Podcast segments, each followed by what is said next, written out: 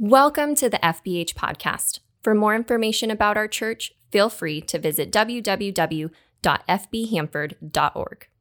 We're in Mark chapter 13, and we're going to try to get through the entire thing of Mark chapter 13. Um, but just know it's a uh, it's a meaty passage. It's a different type of passage. It's a prophetic passage. And so what that means is that we're going to do our best to kind of try to dissect it and pull apart and apply what it is that uh, that we believe um, it uh, it says for life. So instead of though walking verse by verse through all of Mark 13, we're going to try to kind of hit the high points. We're going to hit a 30,000 foot view of the uh, the entire thing, um, and then uh, pull from that uh, what it is we should apply to our lives for this story between Jesus and his disciples. Um, but I just want you to know we're going to be in the classroom for a little bit. We got to lay some theological groundwork for the whole thing before we uh, we get to uh, get to the scripture. But before we get there, I want to take you back to the year 2000. Okay, everybody remember the year 2000? Think about maybe how old you were in the year 2000. That's 23 years ago. I know some of you are like, I was negative years old. Congratulations. But year 2000, for me in the year 2000, I was going to Atwater High School. Um, and uh, I would have been a sophomore. And in the year 2000, they implemented a school wide book reading program called SSR. Has anybody heard of SSR? Sustained Silent Reading, right? Anybody have to do that? Yeah, the principal racer, yeah, of course. Okay. But yeah, SSR. And SSR for high schoolers went about as well as you would assume as SSR would go. So what would normally happen is we would open up a book, set the book down on our desk so the teacher couldn't see what we were doing, and then finish our homework from the night before, right? That was what most most people would do for sustained silent reading. But I am a rule follower. I hate getting into trouble. It is, it is not in my, in my DNA. And because of that, I would read a book every single day. I would always have my book with me. It would always just be kind of annoying and a little bit make my backpack look that much bigger and all of that stuff. But the book choice for me was authored by two specific individuals, Jerry B. Jenkins and Tim LaHaye. Okay? Yeah, some of you probably know who Jerry B. Jenkins and Tim LaHaye are. They are authors of what most of us remember to be the Left Behind series that came out in the late 90s and early 2000s. If you don't know what the Left Behind uh, series are, um, and then you didn't grow up uh, in or weren't an adult Christian in the early 2000s because this, this was the top of every Christian's fiction reading list is you had to you had to read the left behind series. Left behind series is so good and it was a fictional series that helped explain th- all things end times. Everything that was going to happen it was like okay let's look at the book of revelation and we are going to write a fictional narrative based on what we think is going to happen at the, uh, at the end of the world. And so it talked about the end of the world, it talked about the rapture, it talked about the Antichrist. And the premise of the book uh, was that all believers from earth got raptured. All believers from earth got taken up into heaven, and only those who didn't believe in God were still on earth. Now, that, that sentence alone, I just want you to be aware, has massive theological implications. Okay? So if you read this book and you're like, this is exactly how it happens, Maybe, right? So again, just remember it's it's it's fiction. Okay? But then there's a small group of people who are left on the earth, according to Tim LaHaye and Jerry B. Jenkins, called the remnant of people, these last believers. And these, these people were left to try to endure kind of this, this epic series of events until Jesus comes back in the last book. And I was hooked. Like I like I would my mom would buy the book, she would read it, I would take it from her, I would read the entire thing, and then we would sit there and talk through like, okay, book of Revelation, what does this have to like what does this say and how does this this whole thing lined up? Like I wanted to know what was going to happen at the end of the world, especially if the Bible was talking about it. So ever since then, I've been very very wary of anyone named Nicolae Carpathia in case you're familiar with those books, right? He was he was the antichrist um, and so I'm happy to say we have no one in our church named Nikolai, guys. So, um, but obviously, this, this is a work of fiction, right? The Left Behind series was a, was a, work of fiction about, about the end of the world. But the reality is, is that end times and excitement, like, like it, or end times fears and excitement, rather, seem to kind of just reignite in every single generation that people just want to know. Like what's the timeline? What does the bible say is going to happen? Just last year i think we had like four small groups walk through the book of revelation which is fine. It's in the bible. Read it. Okay but that being said like every once in a while there's just like this oh what's going to happen right? In the late 1990s the Left Behind books kind of caused this renewed fervor about the end of the world. Of course, the year 2000 happened, and everybody thought the end of the world was going to happen because of microchips, right? I remember that. Like, turn off all of your appliances, turn off all of your devices, and make sure that your house doesn't blow up or something like that. So, everybody thought that was going to be the end of the world. The, the Mayan calendar predicted the end of the world in 2012, right? Everybody was like, okay, okay, it's 2013. We made it. We, we made it. And to be fair, the Mayans calendar just ended in 2012. It was never predicted to be the end of the world. But what happens? You can't flip a page. Anyway, uh, so the Mayans, that's what they thought. The Jehovah's Witnesses proclaimed the end of the world. Um, a couple times uh, 1914 1918 1940 1975 the year 2000 when the generation of 1914 passes away and now in 2033 mark your calendar their track record seems to be accurate on that. Um, but, uh, but hysteria kind of always seems to be, be centered on when the end of the world is going to come. And so when we look at this passage from Mark chapter 13 today, know that there's some, this is, this is some apocalyptic prophecy going on here. And this isn't something like if you're new with us today because you're here for baptisms or whatever, like this is not something that we are normally hard pushing into. But as we walk through the book of Mark, we need to recognize that Jesus indeed, Jesus indeed, indeed taught on these, those are hard words, on these things. And so because of that, we have a responsibility as a church to be able to walk, walk, uh, walk through them. And so oftentimes these predictions, they come from Mark chapter 13. There's a parallel passage in Matthew chapter 4 and Luke chapter 21. So it's the same type of story. And we're going to kind of carefully read this chapter and look through what Jesus is teaching and what we should understand as followers of Christ. But before we get that, one more thing. I just want to give a classic warning towards anything that, that, that we read that we would say is, say is prophetic. Any passage that deals with kind of future events. Okay? Just because something is happening on earth that reminds you of a prophecy does not mean it is currently coming to fruition. Okay? And you're going to see that specifically to verses 7 and 8 of chapter 13. But everything that we do, everything that we say, everything that we encounter needs to be continued to be viewed through the lens of Scripture.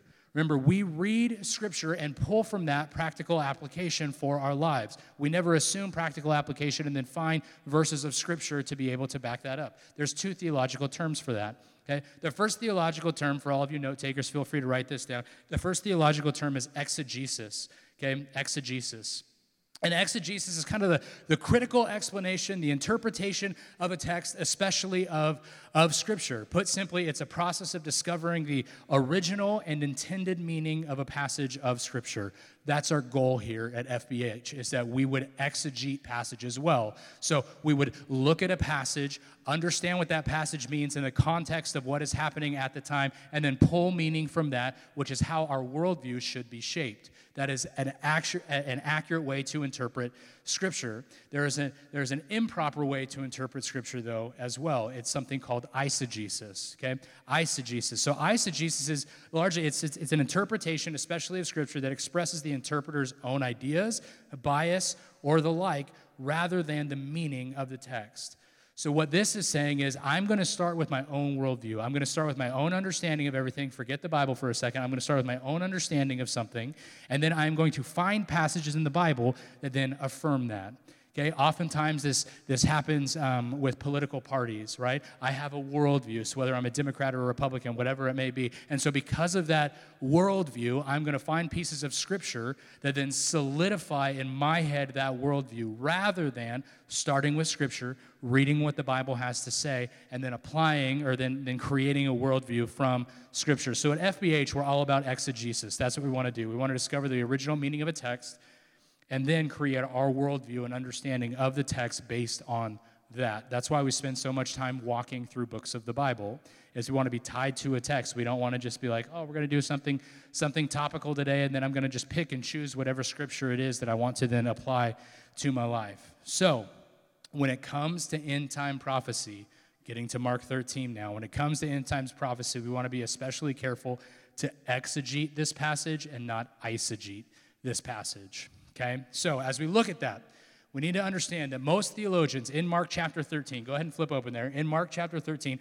most theologians call this the quote, little apocalypse. That's kind of fun. It's like a cute, just a cute little apocalypse they got going on there, right? But it's the, the little apocalypse, and mostly because it doesn't go into a ton of uh, like a ton of explanation about the end times or anything like that, like Revelation does. Okay, this is more on par with like First Thessalonians chapter four has some kind of mirror images in it.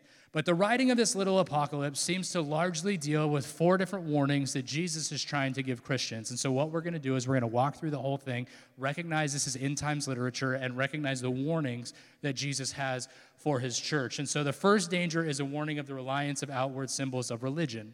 Okay? We're going to see that starting in verses 1 and 2. It says, As Jesus was leaving the temples, one of the or the temple rather one of his disciples said to him look teacher what massive stones what magnificent buildings. He's talking about the temple. Do you see all the great buildings? replied jesus.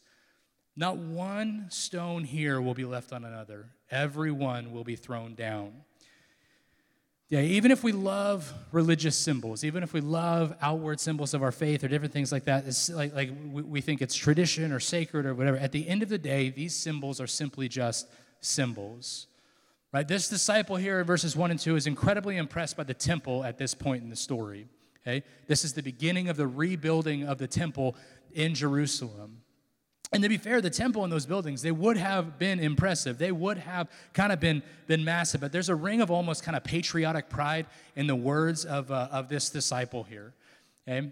And the issue becomes is this temple was probably built by a guy by the name of Herod, not Herod himself, but during like Herod's people are building this building. Herod, if you've been kind of traveling along with us over the last couple weeks, Herod represents Rome. Herod represents a people group who has largely taken over where the Jews would call their homeland. And so because of that, the Jews don't like Herod. And beyond that, Herod has declared himself the supreme leader of the church as well. So the Jews should not get along with this guy. The Jews should not like this guy. And all of a sudden, we have Herod employing people to build a temple for the Jews. Red flags should be going off in people who are Jewish heads at this, at this point. Okay? So the temple is, though, probably going to be one of the architectural wonders of the Roman world. It gets destroyed before it's ever finished later on. You can read that.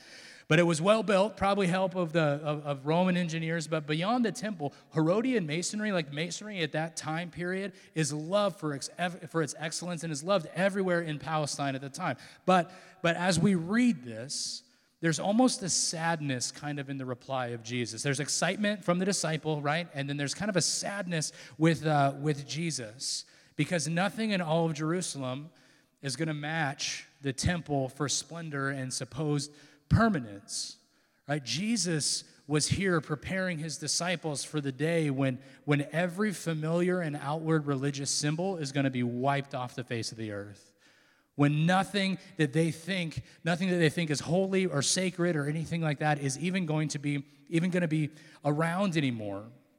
And so beyond that what is going to happen in you know a couple years after jesus dies and, and is raised from the dead is that the jews are going to expel the christians from the jewish faith right? And so these same Jews right here who are like, yes, I'm a Christ follower, I'm a Christian, the other Jews are going to be like, no, you're not. You're a Christian. You're on your own now. You cannot be part of our synagogues. You cannot be part of our temples. You cannot be part of anything like that. And so all the while, this guy's like, look at our temple. Look at how great this entire thing looks. But like I said, the whole thing gets destroyed and um, gets, uh, gets sacked and burned with almost like a death blow to Judaism. And this would have been would have been great evidential value to the Christian church because Jesus at this point is saying like, hey, look, this entire thing is going to get destroyed, and a couple years later, the entire thing gets gets destroyed.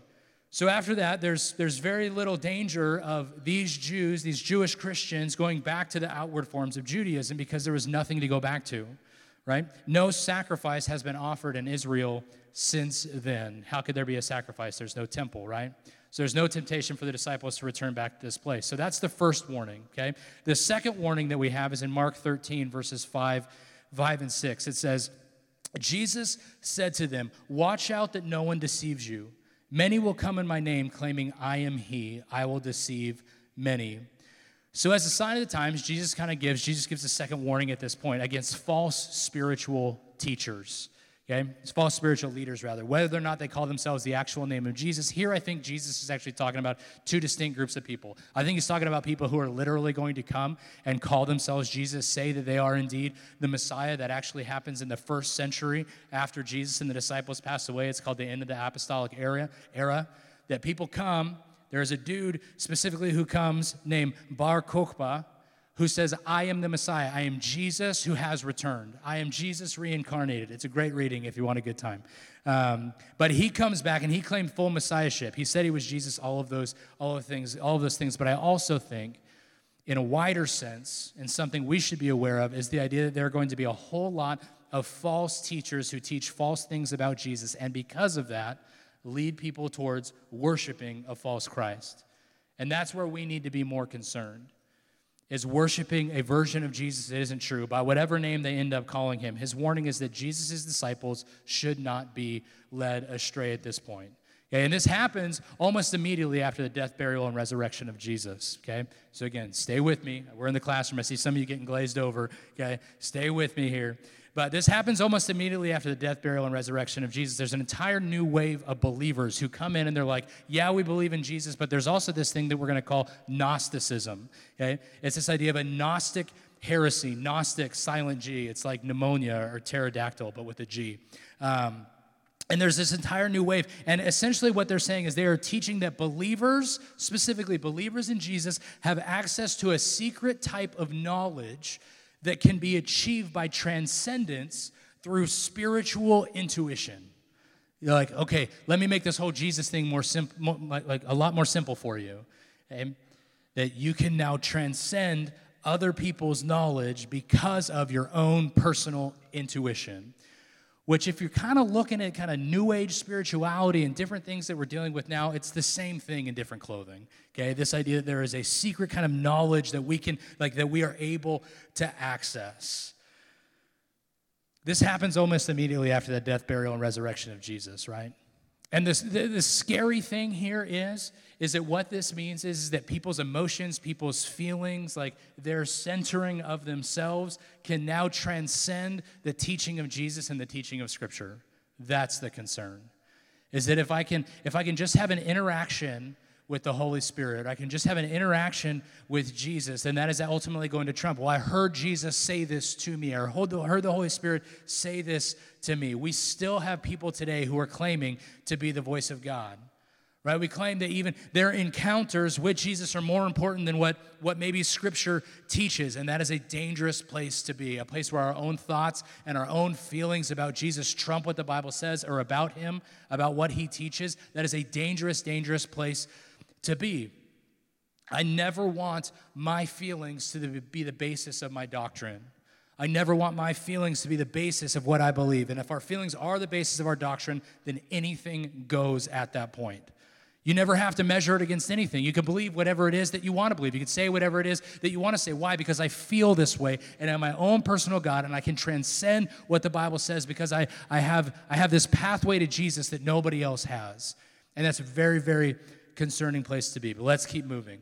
So, broadly, then, there's a crop of false teachers that are going to be a sign of the end of times, as will kind of a steady worsening of a political world situation, okay? Which we've never seen that ever before, right? So, but this introduces a third danger, and this introduces a third warning to us that we must not be alarmed over international crises. Okay, we shouldn't be. As the non Christian may be alarmed, the Christian's heart must not be troubled. John 14 actually talks about that. For these troubles are a necessary stage. This is what it says in verses 7 and 8. It says, When you hear of wars and rumors of wars, do not be alarmed. Such things must happen, but the end is still to come. Nation will rise against nation and kingdom against kingdom. There will be earthquakes in various places and famines. These are the beginning of birth pains. Okay, so this is where we need to be careful about establishing some sort of timeline that we're like, okay, well, these things, there are wars currently happening. There are kingdoms fighting kingdoms. There are earthquakes happening. There are famines happening. We think to ourselves, this must be a sign of end times. So the reality is, yeah, probably. Okay? And what is Jesus' warning here? Like, hey, just, just don't be alarmed. It's going to happen. And then beyond that, he says this is the beginning of birth pains. Raise your hand if you've given birth in here. Any, any birth givers in here? Congratulations, okay? Um, raise your hand if you stood next to your wife and supported them as they walked through birth. Good. Yeah, guys, there were more enthusiastic hand raises on the guy's side. You're like, yeah, I was there. I was there. We were pregnant. No, you weren't. She was pregnant. Um, that being said, I know, like, I was in the room with my wife, right? And I walked through labor with my wife and all of that stuff. And I know for a fact that the beginning of birth pains are actually a whole lot easier than the end of birth pains, right? So when Jesus says, Amen. So, so when Jesus says this is the beginning of birth pains, what does that mean? That means it's going to continue to get worse. It means it's going to continue to get harder and harder. And Jesus says this is just simply, simply the beginning, right? When Russia invaded Ukraine, February 24th, 2022. The only reason I remember it is because it's my stepdad's birthday. Okay, February 24th, 2022.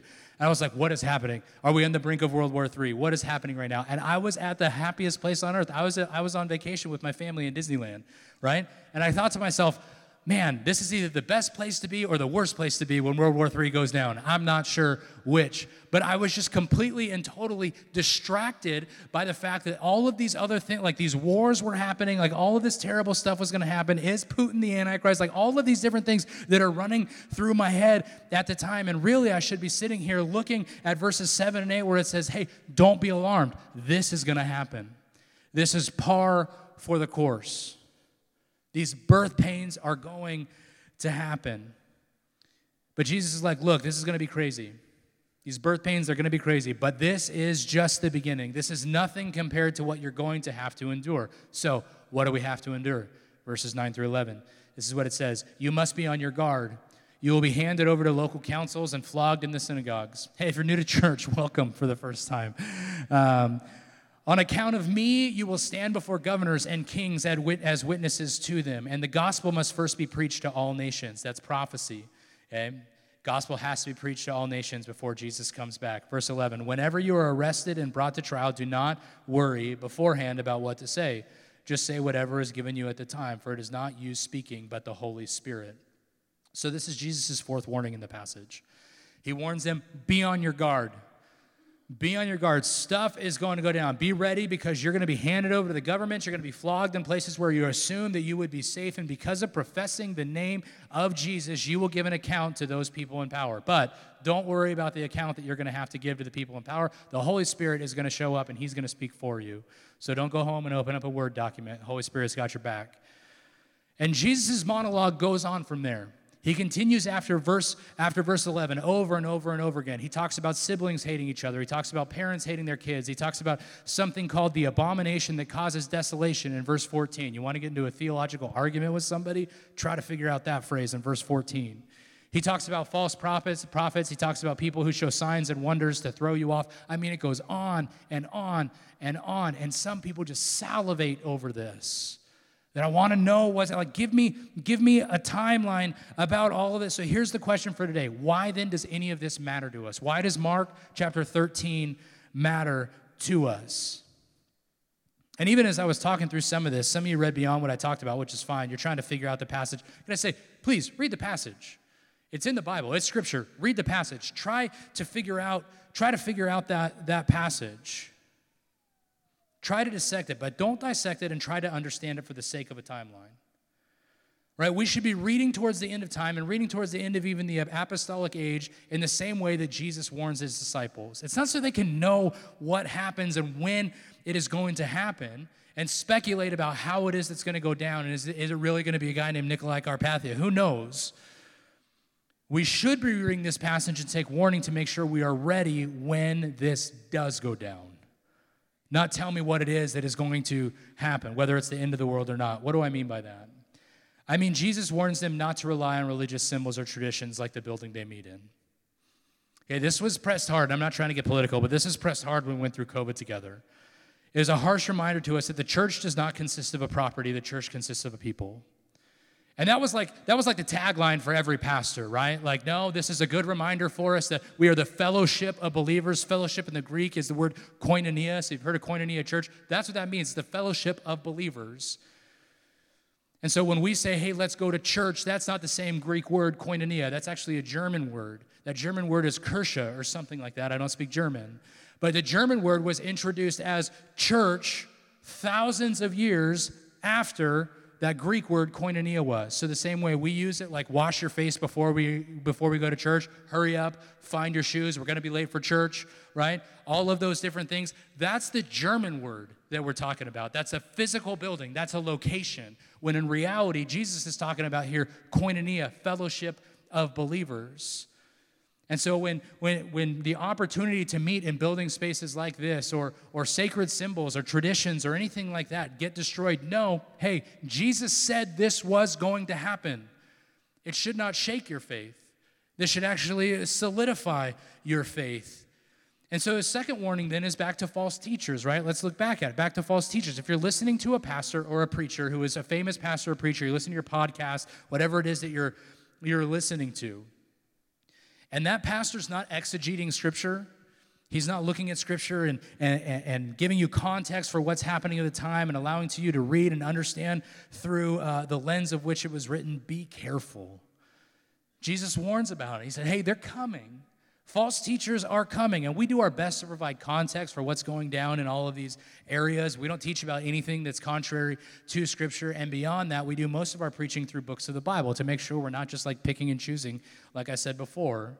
So when you listen to pastors and preachers and teachers, are they teaching an accurate representation, of what the Bible says, or they're spinning their own narrative for clicks? They're spinning their own narrative for more money, whatever it may be. Be careful. And then Jesus' third warning is about wars and natural disasters. So, again, as we read through all of this, this isn't timeline stuff that we should be establishing. This is Jesus saying, hey, be warned, this is going to happen. He says, be on your guard, reg- be on your guard regarding those things. He didn't say anything else. He's just like, hey, be, be on guard. They're, these things are, are going to happen. But more importantly, he says it's the beginning of it, and none of it should surprise you. None of this should surprise us. If you're shocked every time something crazy happens in the world, like, I don't know, the US shooting down multiple spy balloons, like if you're shocked by that, you probably shouldn't be because Jesus is like, hey, these things are to happen. Like if you think we're on our way into World War III and you're shocked by that, don't be. Jesus is like, hey, this is the beginning of birth pains. These things are going to happen. I'm not saying it's imminent. I'm not saying it's tomorrow. It could be. I don't know. But we shouldn't be surprised by these things, or you're surprised by the fact that there's a massive earthquake in Syria, and over 30,000, I mean, projections are over 40,000 people at the end of this entire thing are going to be passed away. And you're shocked by that. You shouldn't be. Jesus talks about it right here. And, and our natural inclination tends to be like, Jesus, how, like, God, how could you allow something like this to happen? And it kind of shakes our faith a little bit. And we're like, man, God, I thought you were a God of love. I thought you were a good God. And all the while, Jesus is here in Mark 13. And he's like, if you just read my word, you would know these things are going to happen. This shouldn't shake your faith. This should embolden your faith. Why? Because Jesus already predicted it. All of these things are going to happen. So our faith should be solidified when we see the world going to hell. Don't be surprised by it. Recognize Jesus said it was going to happen in the first place. And then lastly, Jesus says things are going to be terrible for believers. This is like the worst altar call in the world. But Jesus says things are going to be terrible for believers. He is, and this is largely where I want to land today. This is what I want us to understand today. Most of us have probably grown up in a world where it's relatively easy to follow Jesus. Right? When I was growing up, I, I remember meeting meeting someone for the first time who did not go to church. I was like, What church do you go to? He's like, Oh, we don't go to church. I was like, What?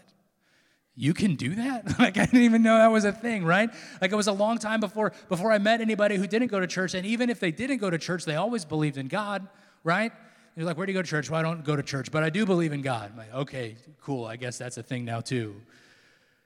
But if but but if you're here today, I just like like I just want you to know that we have we have made it so simple to follow Jesus, like so easy to follow Jesus. We make that profession of faith. We're gonna pray the ABCs at the end of this thing, like we do every single service. But I think we've made it so simple to follow Jesus as the Savior of our lives that we have forgotten largely about the fact that Jesus should also be Lord of our lives. And there's a distinction there between Jesus and Lord a very, very important distinction between Jesus as Lord. And oftentimes we talk about uh, uh, Jesus as Savior. Oftentimes we do, right? At the end of every single service, like I said, we talk about Jesus as Savior. And I want you to understand, making a profession of faith, like that is a very, very, very good thing. It is the best decision that you could possibly make in your life. The Bible actually says in Romans that the wages of sin is death. So, what does that mean? That means that if you have sinned, and if you're in here and you have a heartbeat, you have sinned, okay? Then that means that the wages of those sin is death, both spiritual and physical, meaning hell. That's the wages of sin. That's what scripture says the wages of sin is, is death, spiritual and physical death. However, Jesus then comes onto the scene as we're talking to him about right here in Mark chapter 13. Jesus comes onto the scene and he says, "You know what? I'm going to go to the cross on your behalf. I'm going to take those wages. I'm going to take that sin upon me so God's wrath can be justified because God is perfectly wrathful. He's perfectly loving. He's per- perfectly just, all of those things. And so God's wrath can then be justified not upon the believer, not upon the sinner, but rather upon Jesus. He stepped in to take that burden so we could be with the Godhead forever. It's good news. We get spared hell because Jesus endured God's wrath for us. The catch is, is that oftentimes people make a decision to follow Jesus without considering the responsibility that comes along with it. Right, even right now, we've got, we've got a whole bunch of, of high school students up at Hume, and they're doing the winter camp thing, and it snowed yesterday, and apparently Pastor Brian has a video of, of him riding a mechanical bull while he's up there or something like that, right? They're having a blast. Okay, but that being said, there are students up there who are going to make a profession of faith. They're gonna, they're gonna say, Yes, like I want to follow Jesus as Lord of my life. And maybe it's not for the first time, maybe they're re upping and they're recommitting their life to Christ. But I also know that as they are making that decision for Jesus, there are some of them who are in there who are not understanding the responsibility that comes along with it. Anybody make a poor decision once COVID hit? Okay, oh, just no, just me. We got two dogs when COVID hit. Terrible decision. Okay, terrible decision because we're like, oh, we're by ourselves. We got a whole bunch of time on our hands. Let's buy a dog. So we bought one dog, and then that dog hated me. So I was like, let's buy a dog who will like me. And that dog doesn't like anybody really. He just wants to lay in the dirt all the time. And so we had these two dogs, then we moved, and then we found a cat who was outside starving to death. So we did the worst thing you can do, which was feed it.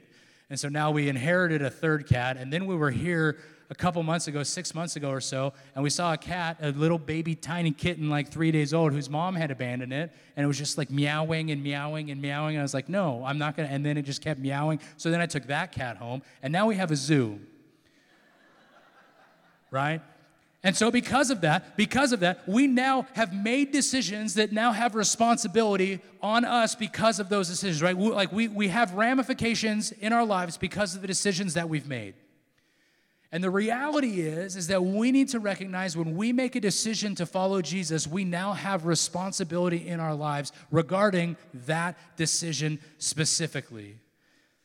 And oftentimes we just kind of glaze over the reminder that Jesus should not just become our Savior, but, but, but Jesus, as we do our best to become more like Him, should become Lord of our life as well. And that distinction between Savior and Lord is a real one.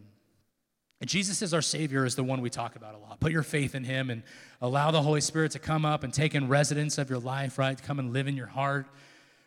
So when you pass away, you get the opportunity to be in the presence of God forever. That's the goal. That's the hope. That, and that's great news. That is great, great news. But we should also continue to make him Lord of our lives. Meaning, whatever he asks of you, whatever is commanded of you, whether it be in scripture or the spirit moving in your heart, we do it.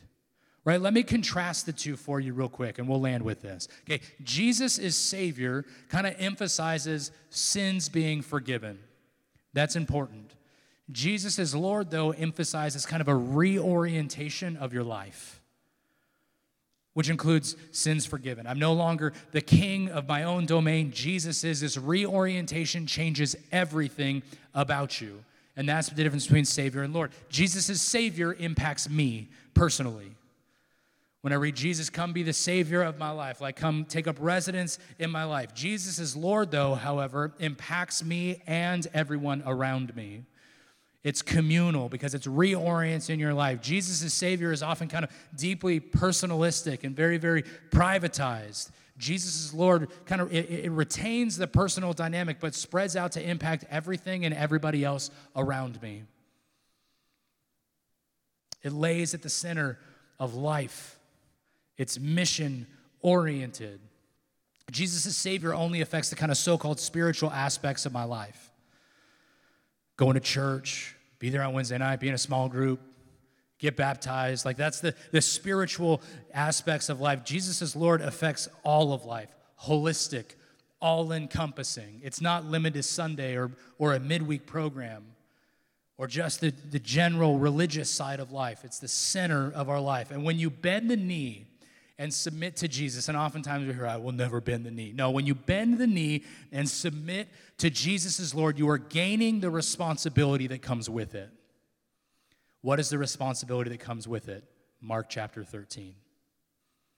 That's the responsibility that comes with it. That means our responsibility is to be ready. It's not to establish a prophetic timeline. It's to know that these things are coming, and our responsibility is to be aware. Our responsibility is to keep Jesus Lord of our lives for as long as we have breath in our lungs and as far as it depends on us. That Jesus isn't only Savior, but He is Lord as well. I mean, can we just imagine maybe what the church would look like if the church stopped merely talking about Jesus as the Savior and maybe began to profess Jesus as Lord of our lives? That's how we get from Sunday worship to our entire life as worship to God. Our individual lives would be impacted, the church as a whole would be impacted. I think, in an effort to make salvation easy, we've forgotten how difficult it is to make Jesus Lord. And I think all of us need to take a look in the mirror. If you have, you have yet, if you have said yes to Jesus, to see, uh, uh, did I say yes, Jesus is Savior? Or did I say yes to him as Lord as well? So today, as we go from this place, I just I, I want to encourage you to be like these people who got baptized earlier today. And none of them are perfect, and they'll tell you that. They'll say, I'm a sinner in need of a Savior, and Jesus took care of my sins and all of that stuff. But one of the things these people did is they took that step of faith, saying, I love Jesus, and I'm going to show everybody in my world, my community, I'm going to allow people, I'm going to invite people to come and see the fact that I am putting a flag in the sand and that Jesus not only is the Savior of my life, but He's the Lord of my life as well. Amen? Let's pray, church.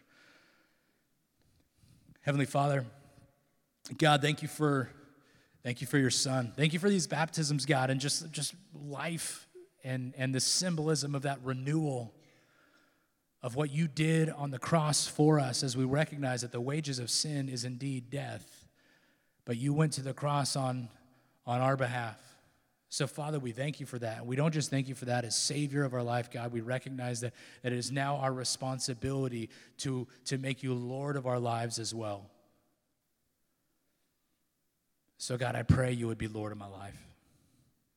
In those areas where I still try to take control, those areas where I still try to white knuckle everything, God, that I would be willing to let those go and say, Father, thank you.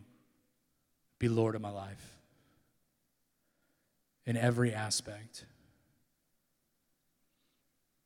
And so, if you're new, to, new here today, or maybe you have never said yes to Jesus with head still bowed and eyes still closed, if that's you, if you're like, you know what, I want to make Jesus both Savior and Lord of my life, I'm going to give you an opportunity here to make a profession of faith. And a profession of faith is simply saying that I'm recognizing I'm a sinner, that Jesus died on a cross for me, and I'm going to choose to follow him for the rest of my life. So it's that if that's you this morning, you can just quietly, in the quietness of your heart, simply pray along with me. And say, Father, A, I admit that I'm a sinner in need of a Savior. And I recognize that the wages of sin is death, and I repent of that sin. But B, I believe you sent your Son to die on a cross for my sake, to take on God's wrath, so I wouldn't have to. I believe that. And I believe he rose again, that he conquered that death. And see, I would choose to follow him every single day of my life as I do my best to become more holy, to become more like him, to become more sanctified. Father, God, that Jesus would be Lord of my life. We love you. It's in your son's name we pray. Amen.